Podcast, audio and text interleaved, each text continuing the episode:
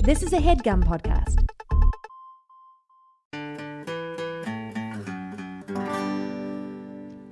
If there's something preventing you from achieving your goals, BetterHelp will assess your needs and match you with your own licensed professional therapist. Conveniently connect in a safe and private online environment, and you can start communicating in under 24 hours. It's not self help, it's professional counseling, and you can send a message to your counselor anytime. Um, now, uh, normally for these ads, we like to bring in the Butterman from Pearl Jam's song Can't Find the Butterman, whose site butterhelp.com will assess your needs and match you with your own licensed professional dairy pissed.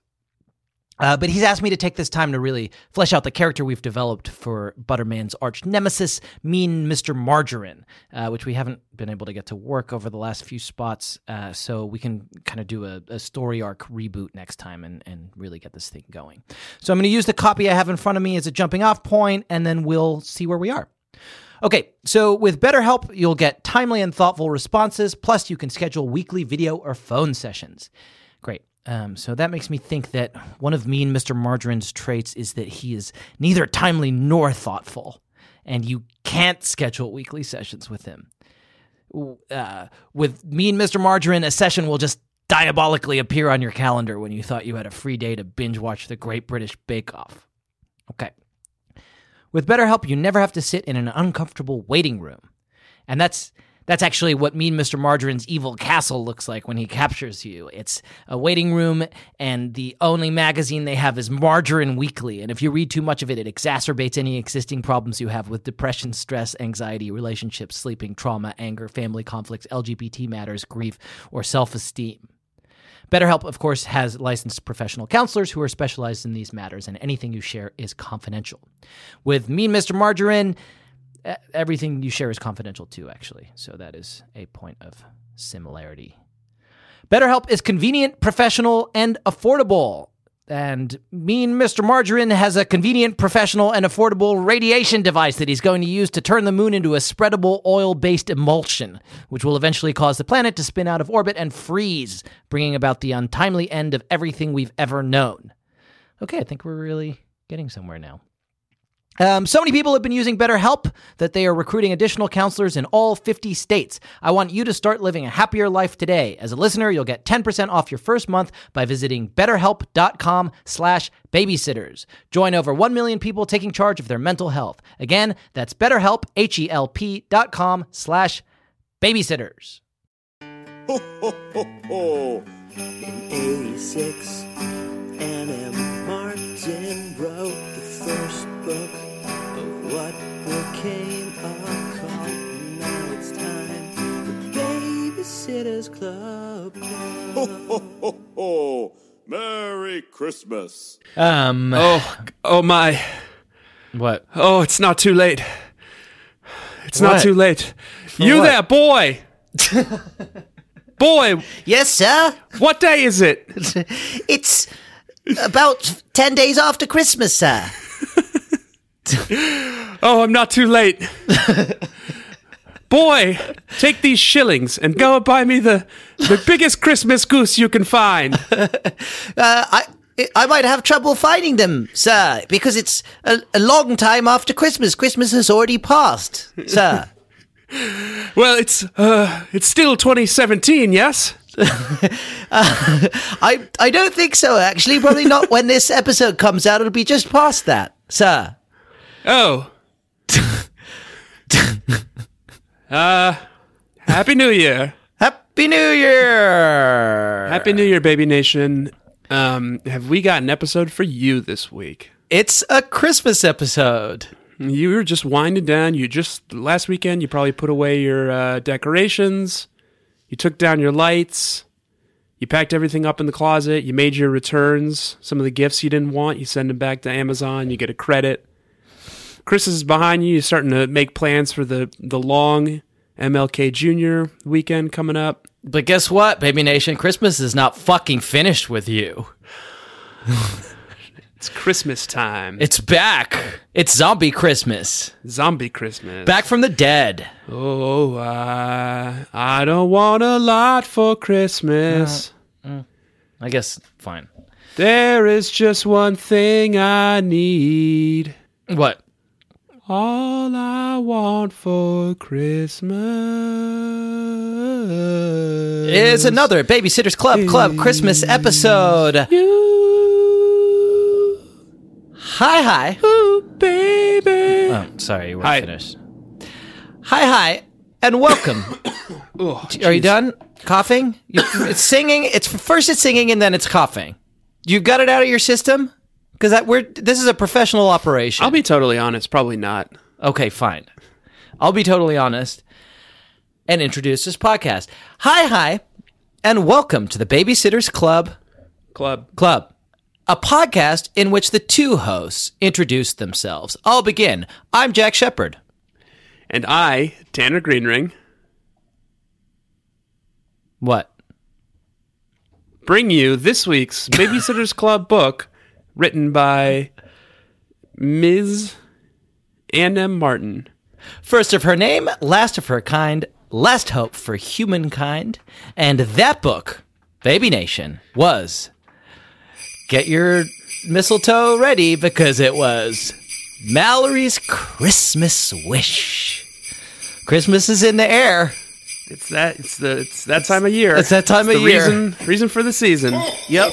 And the reason for the season is Mallory's Christmas Wish. Anna M. Martin, uh, Stormborn, sanctified soul skinner, um, and mother of clocks, hates us. Yeah. She really And- fucked us this this year. She hates what we stand for. She made us do a Thanksgiving episode in December. And now here we are in January with a Christmas book. This is the first Christmas oriented main canon book. Correct. in the past, holidays will come up. We're kind of contextually aware of the season and like what time of year it is in all the books, but it's fairly easy to ignore. Mm-hmm. And we can talk about like the major plot points of the book without really having to get into the time of year it is. But now Anne wants to do it differently. Well, I imagine that's going to be a real nightmare if we continue to be three weeks ahead of where Anne thinks we are. Oh gosh, you're right. We're going to have like a MLK Day episode There'll be MLK coming up. Yeah, and then it'll be Valentine's Day or or President's Day. Oh, God. and we'll be in like May. Like, we're both going to be wearing white, and it's like three weeks past the Labor Day episode. That would be that's going to be humiliating for us. That's going to be deeply humiliating. um, well, uh, you got to mold with the clay that God gave you, as they say, or as I just uh, made up. Uh, and the the clay, by which I mean book, that God, by which I mean Anne, gave us this week is a Christmas book called Mallory's A Christmas Wish. We're in the upside down now. All right, well, Baby Nation, put on your Christmas hats. Get out your finest Christmas jackets. Fetch me the fattest Christmas goose you can find, boy. go kiss somebody or if you have nobody uh, maybe kiss the crook of your elbow underneath Kiss the, the, mistletoe ground, kiss dirt, loser. Too mean? Do- do- yeah do mean i was already being fairly mean to people who don't have anybody Yeah. go If you take, um, let's see. If you take like, I'm trying to think of what this what would work well for this. I guess if you take two strawberries, you can practice kissing on those. I'm just trying Mm-hmm. to Okay. think of something sort of like soft and and wet. find something soft moist and pliant and kiss it underneath the mistletoe kind of in the shape of two lips and practice kissing on it under the mistletoe. Yeah. Uh, to get into the mood, maybe ring some bells. Uh, if you have any reindeer, invite them into your home. Maybe you can go to the bar and show off how good you are at kissing and make a connection before New Year's because if you don't have someone to kiss for two holidays in a row, ooh, boy. that's going to be tough for you. That's going to be tough. There's only so And- much practicing you can do. And that's why, presumably, you're listening to this dating advice podcast. Yeah. And in case you didn't get the dating advice, the dating advice is, and Tanner, correct me if I'm wrong, Yeah. get a couple strawberries. Yeah. And- or something wet and pliable. like strawberries, uh, mash them together, Mm. Yeah. kiss them up first in the comfort of your own home to get good at it, To practice, and, yeah. and then to a local singles bar. Right. And then kiss them up real good in that local singles bar, so that the local singles can know and Show- see yeah, so they how can good see you how are Good you are at kissing. at the kissing. yeah. And if none of that sounds interesting to you, kiss Yeah. the ground, kiss dirt. Lisa. Tanner, let's describe this novel. um, okay, can I paint a picture for for Baby Nation? Okay. Um, I read this book the other day for our planned Wednesday record. We always record on Wednesday, Baby Nation. Um, you couldn't. I couldn't. You forgot. You forgot to read the book. Is that true? Yeah, because I sent you a text on Wednesday morning and said, "We recording tonight." You said, "Huh, interesting." Here we are, Friday night. It's Friday, Friday. Got to Don't need get to down sit on down. Friday. Tanner. Everybody's getting ready for the weekend, weekend, and I have m- forgotten most of the details of this book, so Oh, I see. I'm going to lean heavily on you this week. Okay, good. Well, that's a good segue. Why don't we start with my description of this book, which will be an excellent way to jog your memory, Fine, containing, as it always does, many of the salient and important elements of the plot. my memory Mm-hmm. is full of Friday lyrics by Rebecca Black. Oh, and what a good song. Yeah. Um, this has been your Forgotten Meme of the Week, starring Oh, Tanner yeah, I forgot. Green Ring only. That's a good segment. We should incorporate that more into. We're like reply all, you and me. Yeah, we're like reply all. We have often been described as, or we should be described as, rep- like reply all, but for idiots. Yeah. Mostly, ninety percent of the time they talk about Babysitters Club books, Yeah, but ten percent of the time they very vaguely talk about um, some meme everyone hasn't thought about in yeah. eight years. on reply all they do like a profound and and informative deep dive into the modern state of social media Right. uh, but here we occasionally reference old memes yeah. so instead of describing these books rarefied air up here. You, me, PJ, Alex. yeah um you know what i should do tanner is describe this novel I already asked you to. And Well, you good. I'm going got fucking us going off on to. a tangent. No, no, you did. I'm going to describe this book, and I'm going to begin now. Can you cue up some like uh, tasteful Christmassy music? It's your edit. You, okay, fine. you cue it up. I'll fucking cue it up. Fine, fine. Jack, cue up some tasteful Christmassy music. A light blanket of snow has fallen over the charming little town of Stony Brook, and there's a feeling of electric anticipation in the cool, crisp winter air that can only mean one thing Christmas is coming.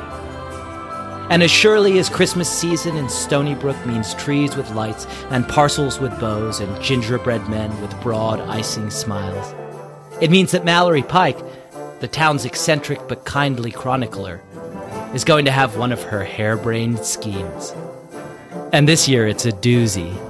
Going back to the old ways, leaving the modern world behind with all its gadgets and its gizmos and its greed, and reaching into the past for a forgotten magic that comes with the simple, old fashioned joys of family, faith, and fellowship. But for Mallory's dream to come true, she's going to need a miracle. Fortunately for Mallory, Christmas is the time for miracles. Mallory's Christmas wish. Tanner? Hey. Hi. Very good. You liked it, huh? Loved it, man. Okay. God, you're such a talent. Thank you. That means a lot. Is there a reason that you chose to show your appreciation for my talent by pretending to fall asleep on your pop filter? Um, I guess the reason for that is I forgot you could see me. Mm-hmm. I didn't mean to offend you. Well, that's all that matters. Because Turnabout is fair play, and you're going to have to describe this book. Except Yeah. my description is energetic. It's dynamic. I would say It's got hot blood one in five times that is accurate. coursing through its heart. That's my Alex Jones impersonation. Oh, good. Fun. That's fun. That's in the Christmas spirit.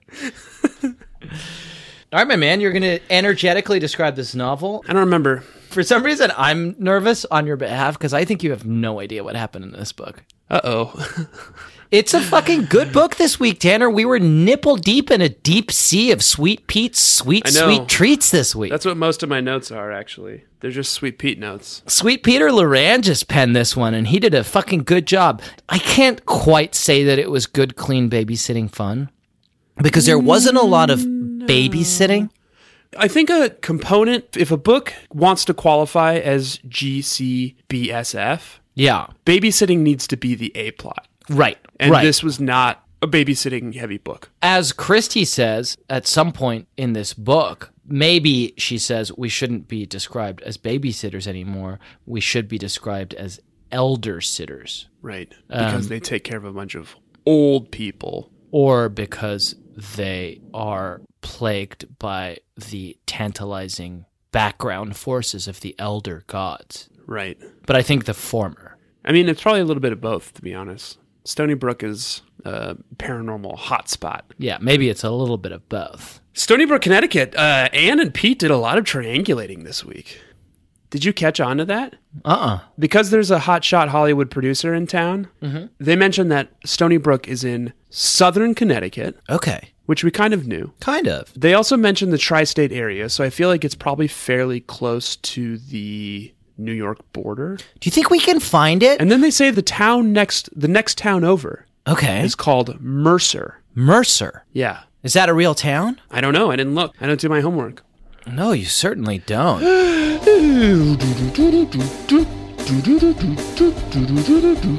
Tanner Googles. No. okay, so that's not super helpful. There's a place called Mercer Advisors. There's a place called Mercer Jobs. There's a place called Mercer Salaries. In all of them in Norwalk, Norwalk, Connecticut. Okay. So that's a lead. We also probably know from previous books exactly how far Stony Brook is from Stamford. It's about 45 minutes. It's about 45 minutes. And we know how far it is from Grand Central. I think that w- not now, but at some point, we can get out a map and some pins and some thread and try to figure out exactly where the portal is in Connecticut that leads from our Connecticut to the fictional world of Stony Brook, Connecticut. Right. Okay. I feel like that would be worthwhile to do. Yeah, I think so too. We'll work on that. But we got a lot of clues this week, a lot of triangulating. And I will say that it's a hell of a thing to do merely as a way of procrastinating describing this novel, which is Oh, God, you caught me. what it appears that you are doing. And I'd have gotten away for it too. if it wasn't for you meddling podcast hosts. Yeah. Uh, do you want me to do it? Yeah, badly. Okay. Um, here's what I'm going to do, Tanner. I'm going to put 60 seconds on this big bad clock that I happen to have handy. Um, and during those 60 seconds, I would like for you to describe everything that happens in this novel. Are you ready, sir?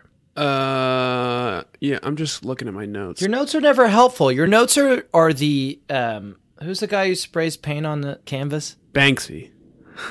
Uh, Hodges Swallow No, come on. sprays paint on the canvas. Jackson Pollock. Thank you. Your notes are th- are to what happened in this book as Jackson Pollock is to portrait painting. It's mean. Like it's not a great way. mean to me and Jackson Pollock. All right. I remember some of the details. All right, I'm going to begin this timer right now. All right, Baby Nation, it is Christmas time. Uh, Mallory decides she wants to have an old fashioned Christmas with cranberries and popcorn on the tree and gifts that you make instead of buying consumer trash, capitalism pigs. Uh, th- Vanessa's so enamored by the idea that she submits it to a local TV contest. They decide that the Pikes won and they give them $10,000 to shoot a TV special about their Christmas. It's like Christmas with the Pikes. Uh, they agree. The TV crew comes. They sh- they follow them around. They shoot everything. It's really annoying for everyone.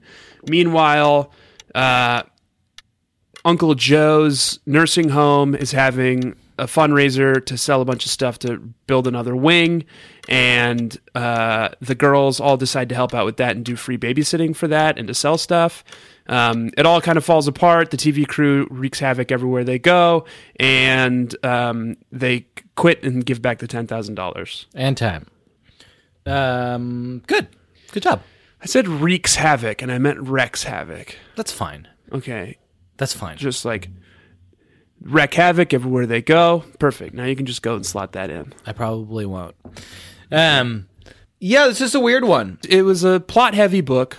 Yeah. We didn't learn anything new about Mallory. We did learn something new about Jessie. What did we learn about Jesse? She celebrates the holiday known as Kwanzaa. Does she? Yeah. I missed it. Let me um pull it up. And like I read that and I was like why can't we just have a whole book about like I don't know anything about Kwanzaa.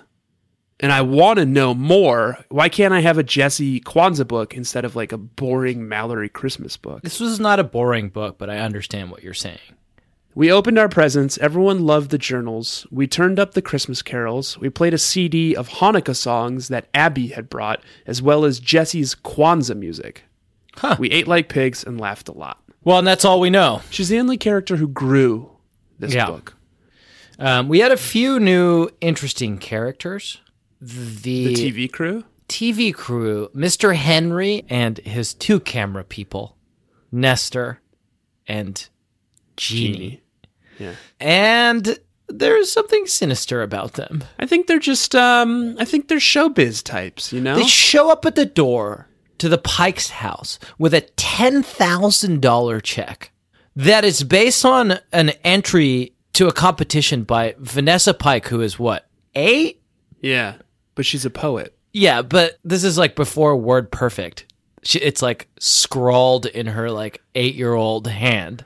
I see where you're coming from. They show up with a $10,000 check. Here's what Mr. Henry says I'm putting together a regular feature called Family First for our popular Values American Style show. By signing this contract, you become the focus of our gala winter special to be broadcast a year from now. Over this holiday season, we will become part of your family, as it were. We'll videotape your old fashioned Christmas preparations and let you share your joy with the entire Southern Connecticut community. So it's a man named Mr. Henry who works for a show called Values American Style. The family first segment on Values American Style is not sound like a show I'm interested in watching. No, it's a, a little bit of a red flag. Yeah. It's I see your point. But it's also like this isn't some public access bullshit. They have $10,000 to spend for talent. Right. let alone the salaries and the equipment costs and the like on location uh, production budget Well, and for the permits. spending like th- three to four fucking permits. They spent a bunch of time in the Stony Brook Mall to like Right. put together a show that is only going to be broadcast in Southern Connecticut One town over from Mercer. a year from now. A year from now. Right. I see what you're saying and I see how it could be sinister. I think there's someone who's more sinister. Okay. If someone gave you $10,000, which in 1995 bucks was like roughly $17,000, I looked it up. Okay. If someone gave you seventeen thousand dollars Yeah, I would retire. and they're like, "I'm going to follow you around for a few weeks and just film your your everyday life," what would you say to that? "Yes, please." Yes, please. Unless you have something to hide. Oh, good point.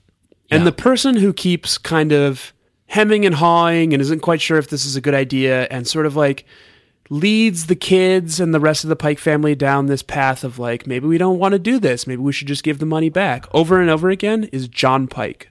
John Pike in the I think background. if anyone is sinister in this scenario, it's John Pike. He's always the one who's just like, I don't know if we should do this, kids. That's a good fucking point. And at the end, just like, uh, let's get them out of here. We'll just rip up the check and give it back to them. It's insane, Baby Nation. It's fucking insane. Like the TV crew is annoying, and they get in the way of the Christmas that the Pike family had planned. oh my God. And fucking Nestor can't keep his fucking coffee cup in his hands to save his goddamn life. Yeah, Nestor drops his coffee cup like a million times, um, which does not work with his namesake at all. You're familiar with Nestor of the Odyssey and the Iliad, right? Loved it, man. What a good joke. What? Your hot Nestor bit. What do you mean? You're just doing some fun, like Nestor stuff. That's right, because Nestor is the wise Achaean in the Yeah. Iliad. in the Iliad, right? Who's got a thousand hands, right? No. Oh, I'm thinking of someone else from the Iliad. Who? Um, th- I don't remember. Pro- A genie? Mr. Henry. So yeah, I'm right there with you. It's a very funny bit. It's funny to call back to Nestor, who is known for his wisdom and his sage advice, um, though he can, can be a little bit of a figure of fun, um, but have him be this bumbling idiot. But that's not what I was talking about.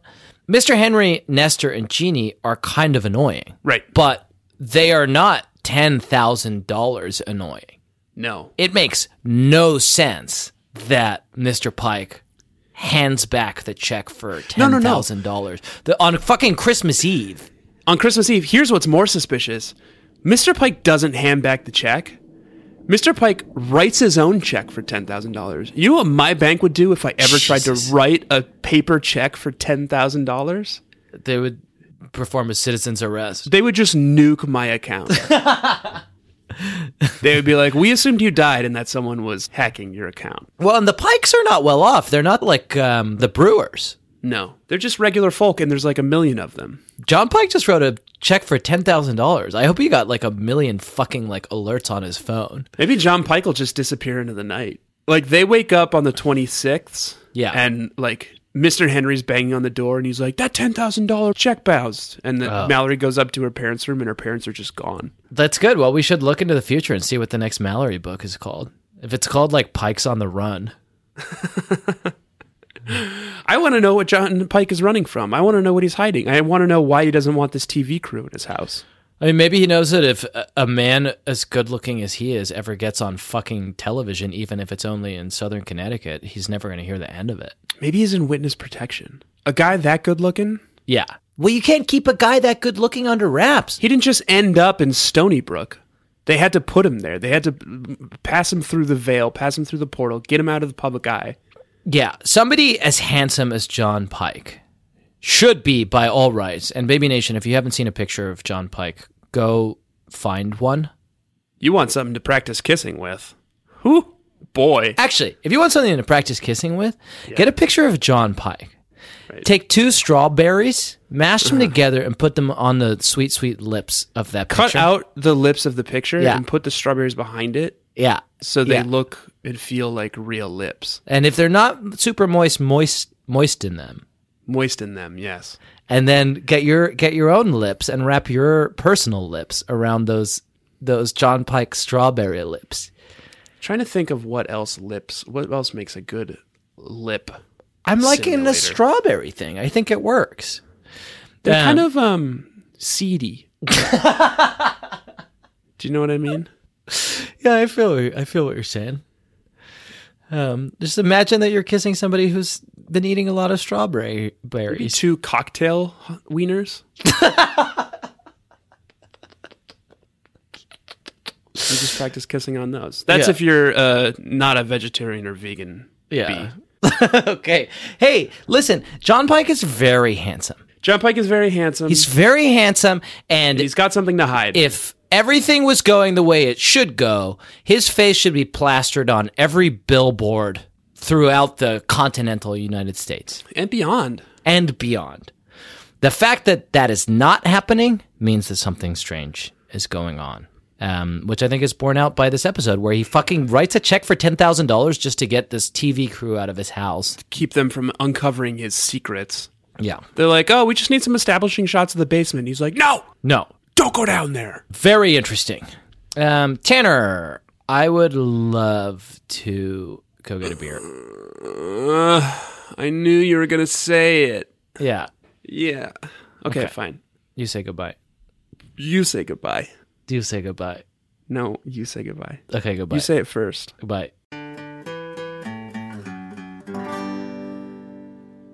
Best Fiends is a free to download casual mobile puzzle game with literally Yep. thousands of levels that is boredom's worst nightmare. And Yep. uh, if you guys don't remember, Tanner and I have been engaging in a friendly competition uh, between my group of fiends, uh, the Jack's, Jack's Jerks, Jumping Jack's Jerks, Jumping Jerks. and Tanner's Tiny, Tiny Ticklers. Ticklers, yep. Um, and up until now, we've had some difficulties because while I have been playing through the game at quite a clip and advancing uh, and binging on the game and Mm-hmm. advancing from level to level uh, and enjoying more levels, events, and challenges that are added all the time, um, Tanner, you've tended to have trouble um, getting your phone started. My phone wasn't working, but I Yeah. have gotten it to work, Jack, Okay. and I've, I've I feel like I've caught up with you in Best Fiends. Um, okay, that's great to hear. and I'm really I'm, I'm here to engage with you on it and and talk about kind of our experiences playing the game. I do love the game. I just had a lot of phone troubles up until now. okay, well, I'm glad But you're now back I'm in. I'm embracing it. I'm playing it. I'm having so much fun with it. I love it.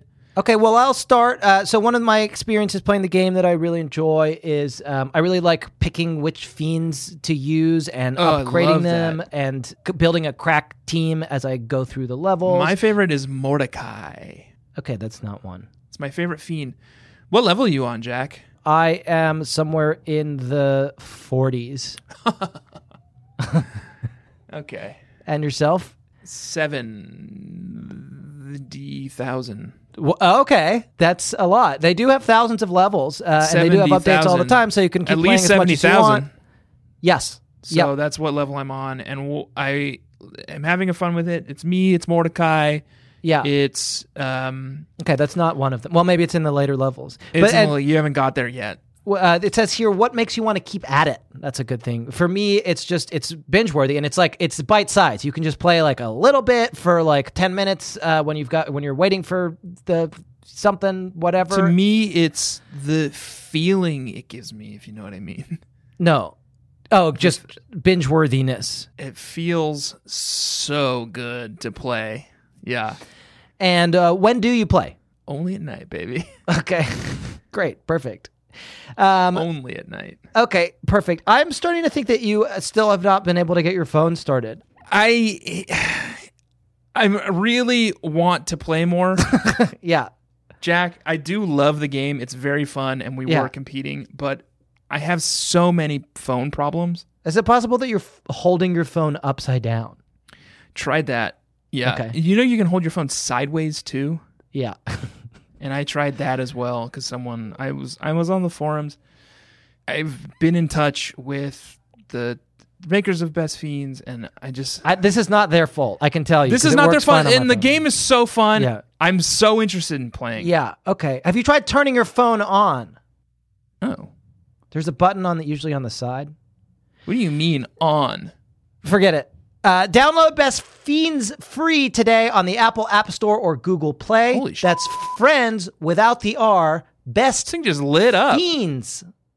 Okay. Well, this is great. Whoa, that's a lot of notifications.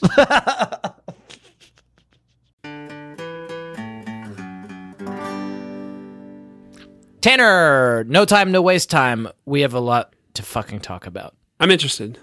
Uh, let's dive right into it. Uh, we spent too long talking about how th- fucking handsome John Pike is, and everybody already knows that. Um, let's talk about Jezebel and Daphne. From Team Rocket? What's that? From Pokemon? No, are they called Jezebel and Daphne in Pokemon? I don't remember their names.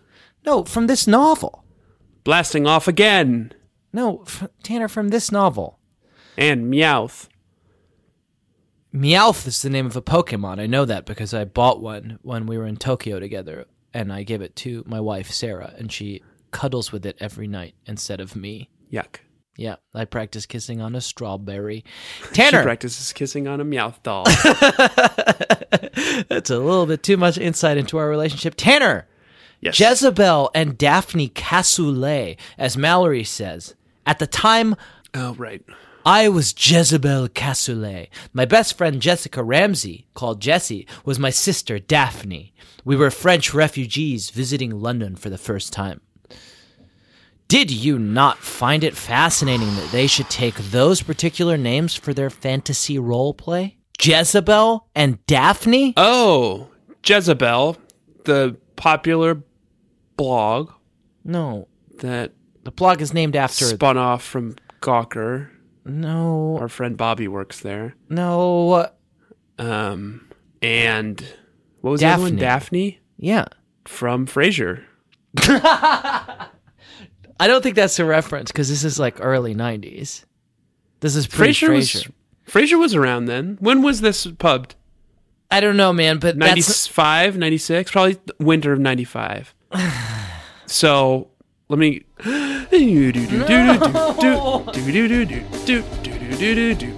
Tanner Googles. First episode, September 1993. Okay, fine. So the t- Frasier was out when this book was out. I don't think that's the reference. I think, and correct me if you think I'm wrong, that Jezebel is a reference to Jezebel, the wife of Ahab in the Book of Kings. Uh huh. Um, she's famous for turning Ahab away from the worship of God and towards the worship of Baal. Um, Bayal. worshipping a demonic god So she's a bad guy. setting up false altars. Well, you know, she gets maligned. Um, there's Why probably does the some- blog n- name themselves after a bad guy? Well, because she, uh, Jezebel um, later in the Middle Ages became a symbol for a rebellious woman, uh, particularly one who was promiscuous, um, which in more enlightened times is not necessarily seen as being such a bad thing. So I think that's probably what's going on with Ah. uh, the blog Jezebel. Uh, but it's interesting that you should have Jezebel on the one hand, who symbolizes all those things, and then on the other hand, you have Daphne who in Ovid, in Greek myth, um, pr- made famous in Ovid's Metamorphoses. Um, You mean Kafka, idiot? God. no, fucking I mean Ovid. lit casual doesn't know anything it's fucking franz kafka wrote the, the metamorphosis, Metamorphosis. idiot I'm talking about the Metamorphoses by Ovid. And one of the Metamorphoses is Daphne, who is a pure nymph who is hunted by Apollo. There's a wonderful. Have you been to Rome? yes i got There's- robbed my first night there i actually got robbed on the train ride there from paris to rome so i spent most of the uh, 12 hours i was in rome at the us embassy trying to get an emergency passport so that i could get back to germany Did you take the rest of the time? I hope you did to go to the Via Borghese in Rome uh, to see the fountain because it's all i saw It's not a fountain. No, not. i the saw a Trevi big fountain. fountain Well, there's a wonderful art gallery which houses a number of beautiful statues by Bernini, uh, including the wonderful Apollo and Daphne, which I think is one of the greatest statues, certainly, that I have ever seen. And it shows the moment where Apollo is chasing Daphne, who is protecting her purity,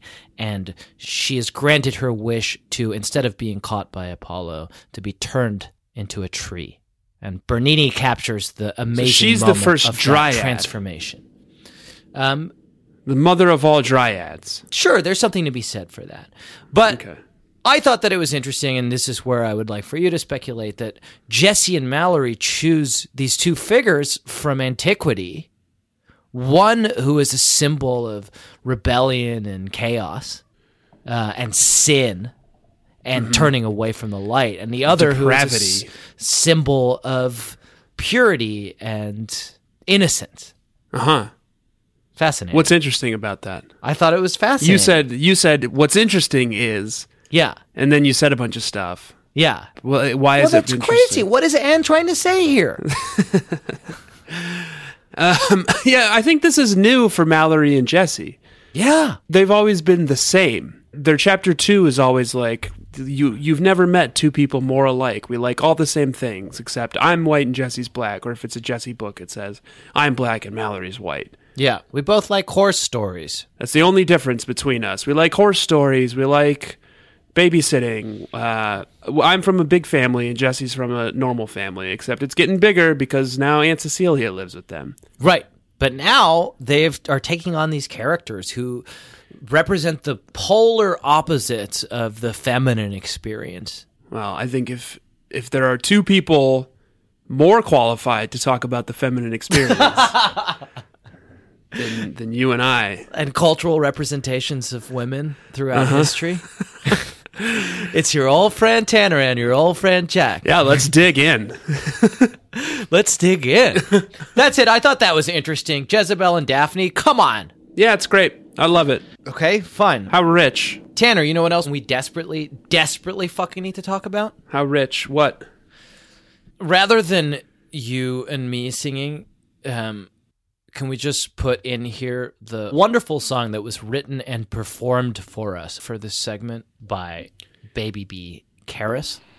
Um, and just slot it in here instead. No, it's playing. Shut up, shut up. It's playing. okay, fine, it's playing. And you don't just click the scene on Shut the up, shut up. page of the book. If there's no one beside you and you're so involved, I will swallow you into the dark. Is it over? Yes, now you can talk. Fuck, Jack. Baby Nation! That was the Ba-da-ba-ba-bum, and I said, uh, uh, swallow me down. Uh, uh, that's, that, loving sound. Swallow me down. Swallow me into the dark. Baby Nation, this is a segment, I'll Swallow You Into the Dark, where we talk about the crazed delusions of Babysitters Club art director and cover designer, Hodges Swallow. A peek into his dark, twisted fantasy. Peek into his dark mind. Uh, Tanner, did you look at or think about the cover of this book this week? Um, I didn't until someone, someone signaled me. Okay, who was that? Someone told me to take a closer look at the cover. Who did? Dear reader, as a kid, Christmas was always my favorite holiday. And now as an adult, it still is. In fact, I usually take the entire month of December off just to prepare for the holiday. Blah, blah, blah, blah, blah, blah, blah, blah, blah, blah. Happy reading, Anna Martin. Yeah, yeah, yeah. P.S. First ever happy reading postscript, Baby Nation. P.S. Hodges Swallow, the artist for all the covers of the Babysitters Club books, finally posed for one of his own paintings. Look on the front. He's the man in the green jacket. Ooh. And then I'm looking now, and there he is. Hodges put himself in the cover for this book, Baby Nation. Why? Why this book? God, Hodges was looking good in 1995. He looks good. He looks young, he looks full of life. All right, so let's describe this is an audio medium, Tanner. So let's describe this cover for the Baby Nation. You've got Mallory Pike on the front. She's wearing a, a kind of a frumpy yellow sweater and a pink skirt. Uh, and she's hanging out with, I assume it's I'm gonna say- Vanessa. I'm going to say Maybe it's Claire. Claire. It looks 'Cause like it's Claire Mallory's or only Vanessa. 11, Vanessa's 9, and Claire is 6. Very small. Yeah. Um, i- in front of them is a TV camera and some lights and uh, a bunch of wires leading uh, every which way. Behind them is a large uh, Christmas tree um, decorated with, I'm going to say, ooh, 17 purple orbs. okay, I I see a handful of red orbs. Are you colorblind? Okay, fine. 17 red or purple orbs and some if you zoom in on some the gingerbread men that are hanging they look uh they have these rictus grins but behind the tree I thought you were going to say they were dolls. uh no i'm not claiming that they're dolls but That they would look like make you doll they blind as well. they know something. Um, and behind the tree, we have a man, a very handsome but angry looking man I think he's he's filling the role of Nestor. of Nestor, the wise man from the Achaean side of the Trojan War in the Iliad. He's wearing a green satin members only jacket, mm-hmm. like a bomber jacket, actually. It's like a bomber. He's jacket. wearing blue jeans and, frankly, very fly white and red sneakers. He's got some dope sneakers. And above his head is what looks like a thought bubble. It's actually, it could be a big light Mm-hmm. lighting up the scene, but it almost looks like a thought bubble above this man's head. Yeah. And in the thought bubble are the words, How did it get out of control? How did it get out of control? Which is it? That's a weird thing to ask. Yeah. How did it get out of control? How did it get out of control? Says it really Hodges. looks like this man is thinking, how did it get out of control? And it's interesting to me that Hodges, who who's designed every single cover for every single one of these Babysitters Club books, and we're on now on book ninety two. Now is the time that he finally decides that he needs to insert himself into the cover to try to take some control back. And what he chooses to do with his brief moment in the spotlight, 92 books deep, is just to say, How did it think get he's- out of control? I think he's pleading with us. How did we get here? Yeah. This is as much your fault as it is mine. Yeah. He's not looking at the camera. No, He's looking turned at away Mr. from the ca- Henry. Yeah. He's holding a lasso. Okay. I assumed it was uh, like electrical wire. It could be part of the lighting rig, but Yeah. it look, kind of looks like it could be an Indiana Jones lasso. We'll leave that Yeah. to be desired. He's done a good job, but he's obviously like a sneakerhead. Yeah, he's definitely a sneakerhead. he like started the movement. He was kind of on the the cutting Um, Yeah. edge of that. But he looks angry, his face is red, and he's asking us, he's imploring us, his viewers, how did it get out of control? How did we get here? Um, it, and it's troubling because it's like as as a as fans of Hodges, as people who thought that one day Hodges was going to, with his genius and his insight, give us some understanding of what the fuck is going on. It's disturbing. We thought he was five steps ahead of us. Yeah, You know, we thought we were headed right to checkmate. yeah, Now I'm not even sure Hodges knows the rules of the game. right. Here he is, and he's like like a Deus ex machina has descended from the clouds and the holy choirs are singing and the clouds have opened up and he comes down and we're all sitting there waiting to hear the wisdom that he's going to drop and the wisdom that he drops is uh how did this get out of control Yeah, I think it's empowering. Yeah. Hodges is just one of us. He's He's, just one on of this us. journey with us. you know, Hodges is a forerunner in a lot of the ways to what you and I do. He was there as it happened. He watched was it happen. experiencing this. He was on this journey. He was taking this all in as Anne and Pete and Nola and and Suzanne were writing these books, and he was trying to figure it out. yeah And now we are Hodges. we are hodges he is the everyman through which we see these texts And there'll be a Hodges, there'll be a Jack and Tanner, there'll be someone else after we're gone. yeah After we've retired on our BSCC riches.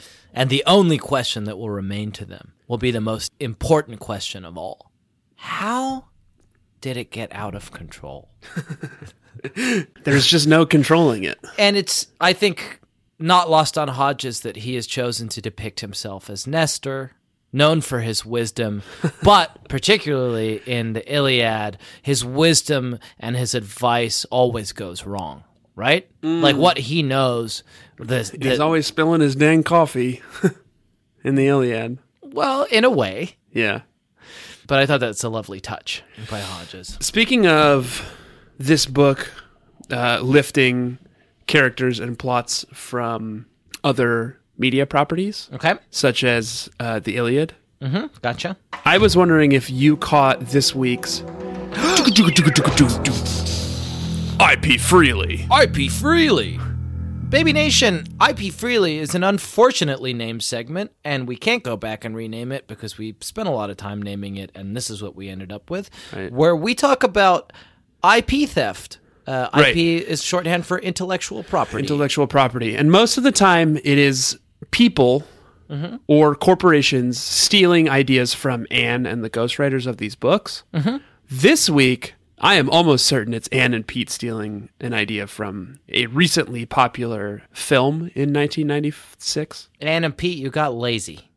Th- tell us what happened, Tanner. Claire's voice had awakened me just as we'd been about to accept starring roles in a hilarious new comedy in which our parents leave all of us home alone by mistake. Sorry, let me read that. Let me read that again. I feel like I missed my emphasis. Yep. Uh, hilarious new comedy in which our parents leave us all home alone by mistake.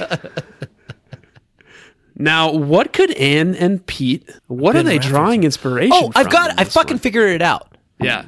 You've read the Odyssey, right? In Mm-hmm. Yeah. some ways, if you rethink the plot of the Odyssey and particularly emphasize the Telemachy, the first books and the final books uh, that are primarily about Telemachus rather than Odysseus, Oh, In sure. some Odysseus ways- is Telemachus's father. So, in, yeah. in some ways, Odysseus is Telemachus's father, right? In right? some, of course, obviously, in some ways, and his wife, Penelope. Od- Odysseus's wife, Yeah, Penelope, uh, is Telemachus's mother. mother, right? Okay. In some ways, the Odyssey, which has been referenced in this text with the obvious introduction of Nestor, who's a character in Homer's Nestor was works, from the Iliad. he appears in both. Okay. In some ways, the Odyssey is a book. If you think about it from Telemachus's point of view, it's a book about Telemachus being left home alone With his mom. with Penelope while Odysseus makes his way back to Ithaca. Do you don't think Penelope is capable of sort of looking after the house while She does her Odysseus fucking is gone? best. She does a very she holds good it job. together, doesn't she? There's a lot of suitors. They're still there when Odysseus gets back. I mean, it's years. It's a dec It's it's 15 years, I think. But that sounds nice, huh? Wouldn't mind a 15 minute, 15 year break from this old ball and chain, huh? do you realize she's Sorry, Jamie. I love you very much. That was A in the joke. next room, B listens to this podcast. Hey, Jack. I'm sure you wouldn't uh, mind a 15 year break from uh, from your little te- telepathy and Penelope, Penelope. faithful What's the Penelope. boy's name? Telemachus. Telemachus. But yeah, anyway, this has been our hit segment. Oh yeah. So they they Anne Anne and IP Pete, freely, where we talk about IP theft. they lifted it. You it was, lifted it. It was from lazy work. The Odyssey, Yep. guys. And and some and a little bit of the Iliad. You lifted it from the works of Homer. Yeah, and Yeah. you know we appreciate it, but you do your own work. Any other um, segments you want to hit while we're doing segments, or should we just get the hell out of here? I do want to talk about um, grammar. huh? That's not what I expected you to Uh, say. Yeah. Yeah. Um, do you remember two episodes ago uh, the uh, Welcome to the BSC Abbey episode yes. where during my description I misplaced an antecedent? Uh, yeah, I remember that being humiliating for you. Well, fucking hell, does Pete go ahead and talk about that this week? He calls you on it, or I don't know if he's calling me on it, but he fucking talks about it. Uh, he brings it up. the book opens with a description of Mallory's story. She's writing a it sounds like a ho- like a horror novel, like a Christmas horror story. Uh, it begins this way. It was a cold, snowy night. There was a white circle on the window pane from the frost. It was the day after Thanksgiving. Inside the old crumbling house of the Post family, a fire burned. Shivering from the frigidity, the heat was not enough for the seven Post children huddled around. Little did they know that outside in the darkness, a pair of eyes was looking in. I think it's supposed to be Santa's eyes. Well, I'm interested in that, and I'm interested in the symbolism in that story and what it brings to bear on these texts. But something that Pete chooses to point out when Mallory is mulling over the problems in her story. Shivering from the frigidity, the heat was not enough for the seven post children huddled around. Well, frigidity had to go, says Mallory, after the way everyone made fun of it. The Pike family made fun of it. Not to mention that I'd made it sound as if the heat were shivering. Oh, I see. She fucking misplaced, her antecedent, What a right? fucking noob. and I just love that that's something that Pete brought up. It's a misplaced antecedent or a misplaced modifier. I was thinking about misplaced antecedents. I was talking about them with my mother, who is here visiting me for uh, the holidays, and In her hilarious joke, she she misplaced a couple antecedents. No, she didn't misplace antecedents, but I was asking her what the appropriate terminology for that is. And she said that it's a transferred epithet, which I don't think is the case. But I was looking into transferred epithets, and it's fucking fascinating. There's a, do you know that there is a English word for transferred epithet from the Greek that is hypology?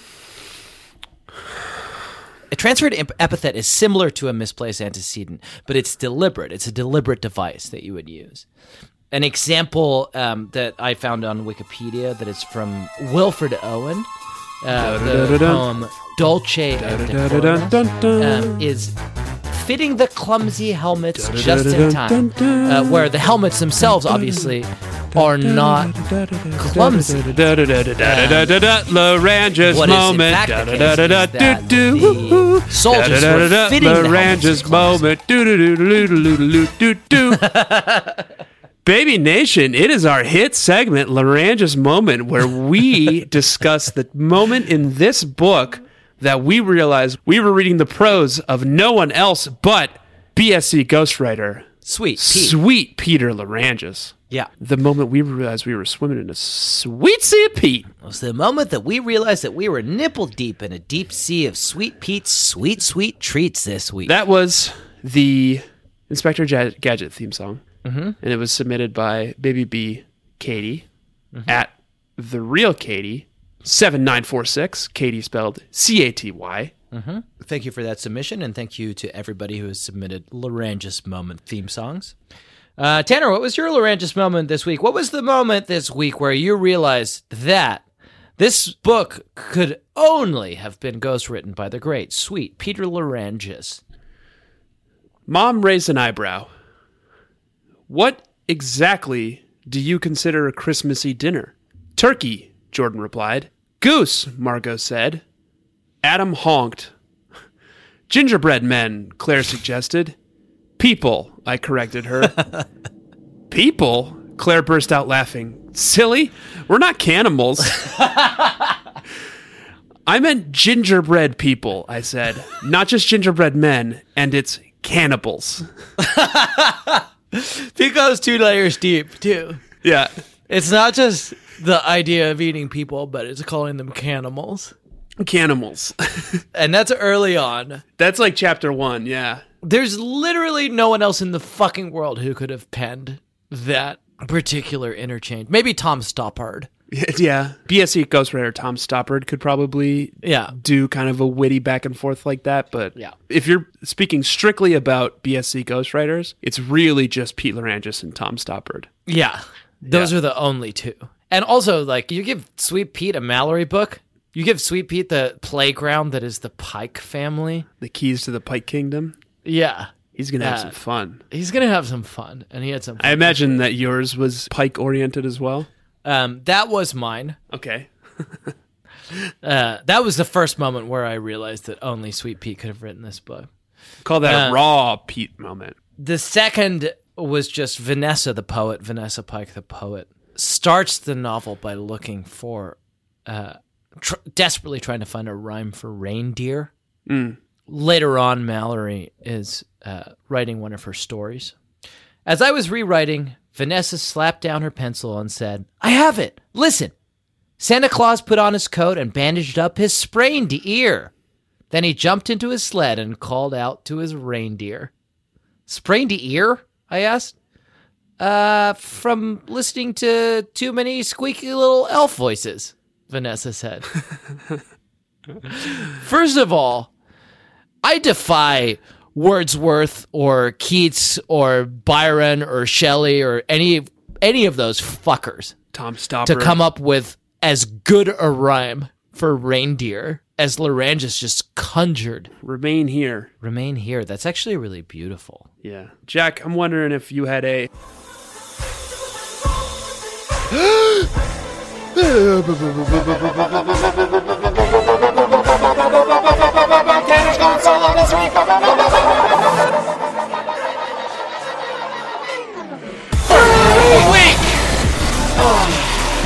this week. Did I have a bird of the week? Yeah. Yeah, of course you did, because we have them every week. Fucking bet I did. I always do. No, you recently missed one. Okay, well, th- recently I missed a bird of the week in F- Mallory and the Dream Horse, which is like f- 60 fucking episodes ago. No, and Uh, you you're- just missed one like two books ago. bullshit. I n- literally never miss one. I missed one in the Dream Horse book. That's the one time I missed it. No, Yes. you just missed one. No. Tell me yours. Jesus. You just don't do your fucking homework, okay? I have to pull all the fucking weight around here. I had to read the entire fucking works of Homer to understand his book, and you just fucking highlighted a bunch of incoherent passages. I had to watch um, all of Home Alone and it didn't even it wasn't even relevant. Yeah, because Home Alone is just a obvious ripoff of. It's actually this is the first Odyssey. time this episode it's come up. yeah. So a lot of good that did. Uh, it is on the Christmas theme No, that's true. um, here in January. Um, Tanner, did I have a burn of the week this week? Oh, a B plot of this book, which we haven't talked about much, is that Mallory and the rest of the BSC are spending a lot of their Christmas helping the residents of uh, Stony Brook Manor, the home for senior citizens Yep. uh, including Mallory's Uncle Joe. And they go to visit Uncle Joe to ask him if he wants to like help them out with the charity drive they're doing. Yeah. And he's weirdly jamming out to heavy metal, like MTV's like heavy metal hour. Yeah. Headbangers ball. Yeah, he's just there. He's listening to like Matt Pinfield's 120 minutes. yeah. That's a deep cut, Baby Nation. Don't worry if you didn't get it. Most people have died who uh, are old enough to understand that joke. It's just Jack and a few other jaded Generation Xers. um, it's going to play well in the nursing homes. Yeah. Um, but he's like jamming out to Headbanger's Ball. And at first, Mallory is like, oh shit, Uncle Joe is like further gone than I thought. Right. and she's she's like, Uncle Joe, uh, is everything okay? What? Why are you listening to like Morbid Angel? Yeah. And he's like, Oh, I don't like it either, but uh, it drives Connor out of the room. Yeah. Connor can't stand the shit. He's got he's like eighty, and he's got a fucking roommate at his Yeah. nursing home And he called hates him. Connor. and he fucking It's like, like, a rad boy. despite the fact that he's suffering from Alzheimer's, he figured out that he could turn on Cannibal Corpse at the top the top volume, and Connor will leave. I think Connor might be a figment. Uh, well, well, that makes it sad. We never see him. he refers to him as several times, but we never actually meet or see Connor. Um, may I tell you mine? Yeah. Mine is a true burn. Okay. It's just a straight up and down burn. No fuss, no muss. Straight burn. Yep. Yep. Yep. Yep. I know what's coming, and it was a fucking good one. Page one, paragraph like three. Frid diggity dog, Claire collapsed on the living room floor, giggling. That made my brothers Nicky and Jordan race into the room. This What's is so when funny? They're, they're laughing about the idea that Mallory has written frigidity in her Yeah. great American novel. Yep. Frig diggity dog, Claire collapsed on the living room floor, giggling. That made my brothers Nicky and Jordan race into the room. What's so funny? asked Nicky. I thought you were cutting out snowflakes, I scolded Margot, not spying. Jordan rolled his eye. Did she need to ask permission, Your Highness? Sorry, Mallory, Margot said sheepishly. Dig miggity mog, Claire squealed. I said, What's so funny? demanded Nicky. Your face, called my brother Adam from the kitchen. Oh, nailed it. And this is a testament to what Sweet Pete Larangis can do, right? We know that Sweet Pete is capable of the heights of prose, right? Like he can write poetry, he can write beautiful sentences, he can create emotion and build characters with his words. But sometimes when you want to do just a quick burn of the week, Yeah. You want to get in, you want to get out. there's nothing quite like a what's so funny your face Face. and it's just, I think there's something very beautiful about the way that Adam wasn't even there. He overheard it from another room, yeah and his comedic timing and razor sharp wit. he's ready with a your face um, and i wish in, in this christmas season uh, that we could all be so ready uh, with a your face Yeah. when people reach out to us with a what's so funny You there, boy. Yes, sir. What uh what day is it? It's a, a long time after Christmas, almost a month. And uh and and what's so funny? Uh, your face, sir. That's good. and what a beautiful ending kind of bookended the show with us. huh? yeah it was really nice your tenor is thinking we could get the fuck out of here Yes. Yeah. Please. Baby Nation, thank you so much for listening. Tanner, thank you for being with me. Baby Nation, thank you also for your wonderful reviews and ratings on iTunes. It means a lot to us and it helps us to rise in the rankings. And if you have not given us a nice review and rating on iTunes, I implore you in this Christmas season, as a gift to us, to take a brief moment and do so. In this President's Day season, This President's Day season, please take a brief moment. let's celebrate our presidents by recommending this podcast to a friend. Let's let's set some precedents and Yeah. celebrate some presidents. Baby Nation, go to your refrigerator, get out two strawberries, mash them together, go to your local singles bar, show everybody at the bar how good you are at kissing by kissing the strawberries, and then when you have their attention, recommend this podcast to them. Right. It's complex, but trust us, it works. It fucking works. Uh, and we thank you for it uh, on this Thanksgiving season. Tanner, this week we read a book. I recall. It was called Mallory's Christmas Wish. Next week, we're going to be reading a book that is called Marianne and the Memory Garden. I think what happens is Mary Ann's dad moves Okay. to the continent, to India, Okay. and they have a palatial estate there. Mhm. And then he catches the fever Cholera. and passes away. Mhm. And she is left in this estate all alone with her icy stepmother, Mhm. Mrs. Dawn, no, Mrs. Sharon Porter, Mhm. and has to retreat to her memory garden. Where she meets an invalid boy. where she meets a pan like goat boy called Tumnus. oh boy, this got really complicated. Yeah, and then they meet Jesus, who's a lion in this for some reason. Is it a hybrid of the Secret Garden and Lion the Witch in the Wardrobe? I kind of got confused. Yeah, uh, it was going so well. I'm looking forward to it. I like a good Marianne book. Yeah, you would. That's what we're reading next week. This week, however, and let's not be like Marianne and retreat into our memories, but be like Jack and Tanner and stay focused on the present because this week, Baby Nation, I have been Jack Alexander Shepard. And I'm Tanner Greenring. this week. Baby Nation! If you haven't already, do us a quick favor round off the corners in your bedroom, drown all your dolls, call your senator, and demand your right to bear time. And do not forget, please do not forget to let daddy love you as much as I do. If you are a sovereign citizen, you are not being detained and you are free to go. Why? Because Claudia's wearing a bra now.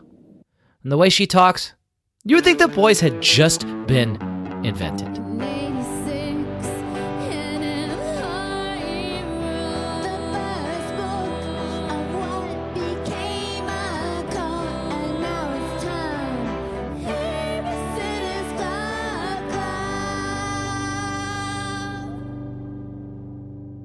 I was actually just reading a book of essays by Roxane Gay called Bad Feminist, and I was delighted to find that one of the first essays in the book is about Sweet Valley High. I Baby Nation got me hype about Sweet Valley High. Yeah. Baby Nation, I'm sorry for implying that once we ran out of Babysitter Club books, we would stop doing the podcast. That's not the case. we will figure out something else to do, or not. I don't know. It's go- it's going to be a crapshoot. Who knows? Maybe we'll all die. The point is, we'll do this as long as you want us to do it, Yeah. roughly. Yeah. So we may move on. Probably, let's be honest, just a little bit longer than you want us to do it, right? Yeah, yeah, yeah. but not too much longer. no. Yeah. We're good at reading the the tea leaves. Um, Yeah. We'll probably move on to Sweet Valley High, and Baby Nation was talking about some of the plot points in Sweet Valley High, and Shit those gets books real seem in those books. buck Yeah. wild. They're someone in wild. Baby Nation said that someone falls into a pile of cocaine and overdoses and dies. Did you read that one? No, but it sounds awesome. Can we just stop doing BSC now and switch gears? no, I need to know what happens to these girls. That was a headgum podcast.